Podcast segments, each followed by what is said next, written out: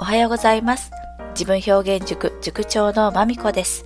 このチャンネルでは、たった30分で最高の親子関係にを掲げまして、人と人との架け橋になる株式会社 LMC 様のご提供でお送りします。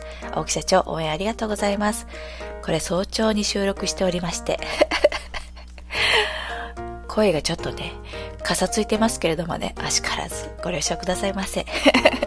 そして私のおしゃべりは、呪いのでアドリブトークですよ。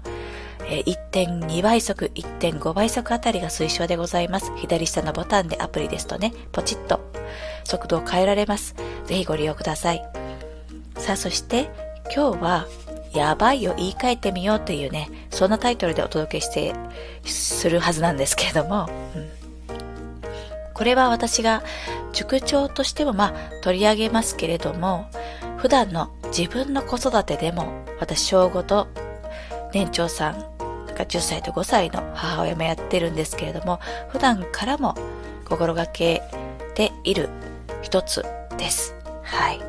あの、日本語って結構ね、一つの事象をいろんな言葉で表現することができますよね。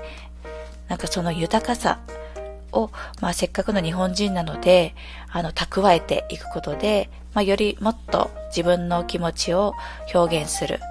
まあその先コミュニケーションにおいても、あの、言語化、語彙力っていうところがね、あの、豊かになっていくんじゃないかななんて思ってやってることなんですけど、はい、今日は早速そこから一つ事例でお届けしたいと思うのが、やばいっていう言葉です。こう、結構ね、こう、子供ってこう、なんていう、かっこつける時代が来ますよね。こうみんなで流行ってる言葉を言ったり、そうね、みんなが使っている、みんなっていうのは、まあ、小学校の周りの友達、なんとなく自分が所属しているグループのお友達で使ってるよっていう言葉をね、こう、努めて、そればっか使っていくっていう、そういう時代がやってくるなと思うんですが、そこで結構、まあ、いろんなお子様が突入するのがやばいっていう表現の時代。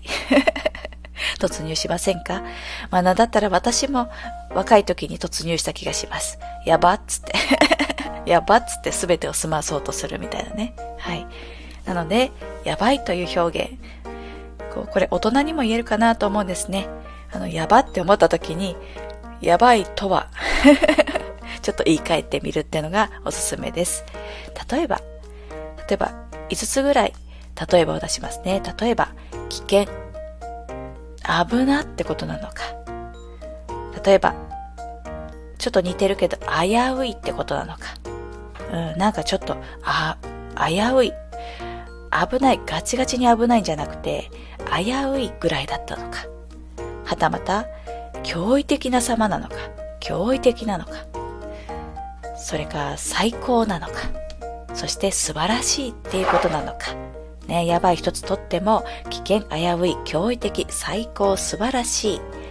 ここら辺でね、言い換えることできますよね、ということで、はい。ちょっとね、これね、実は、カンペがございます。カンペを読んでいるんですね。カンペというか、本を参考にして今日喋っています。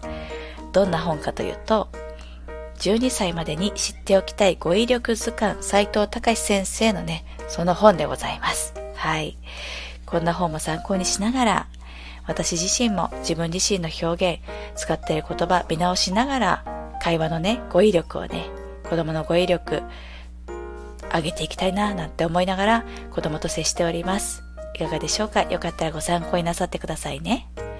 ではでは、今日はこの辺でまたお耳にかかるまでお元気でお過ごしくださいね。ありがとうございました。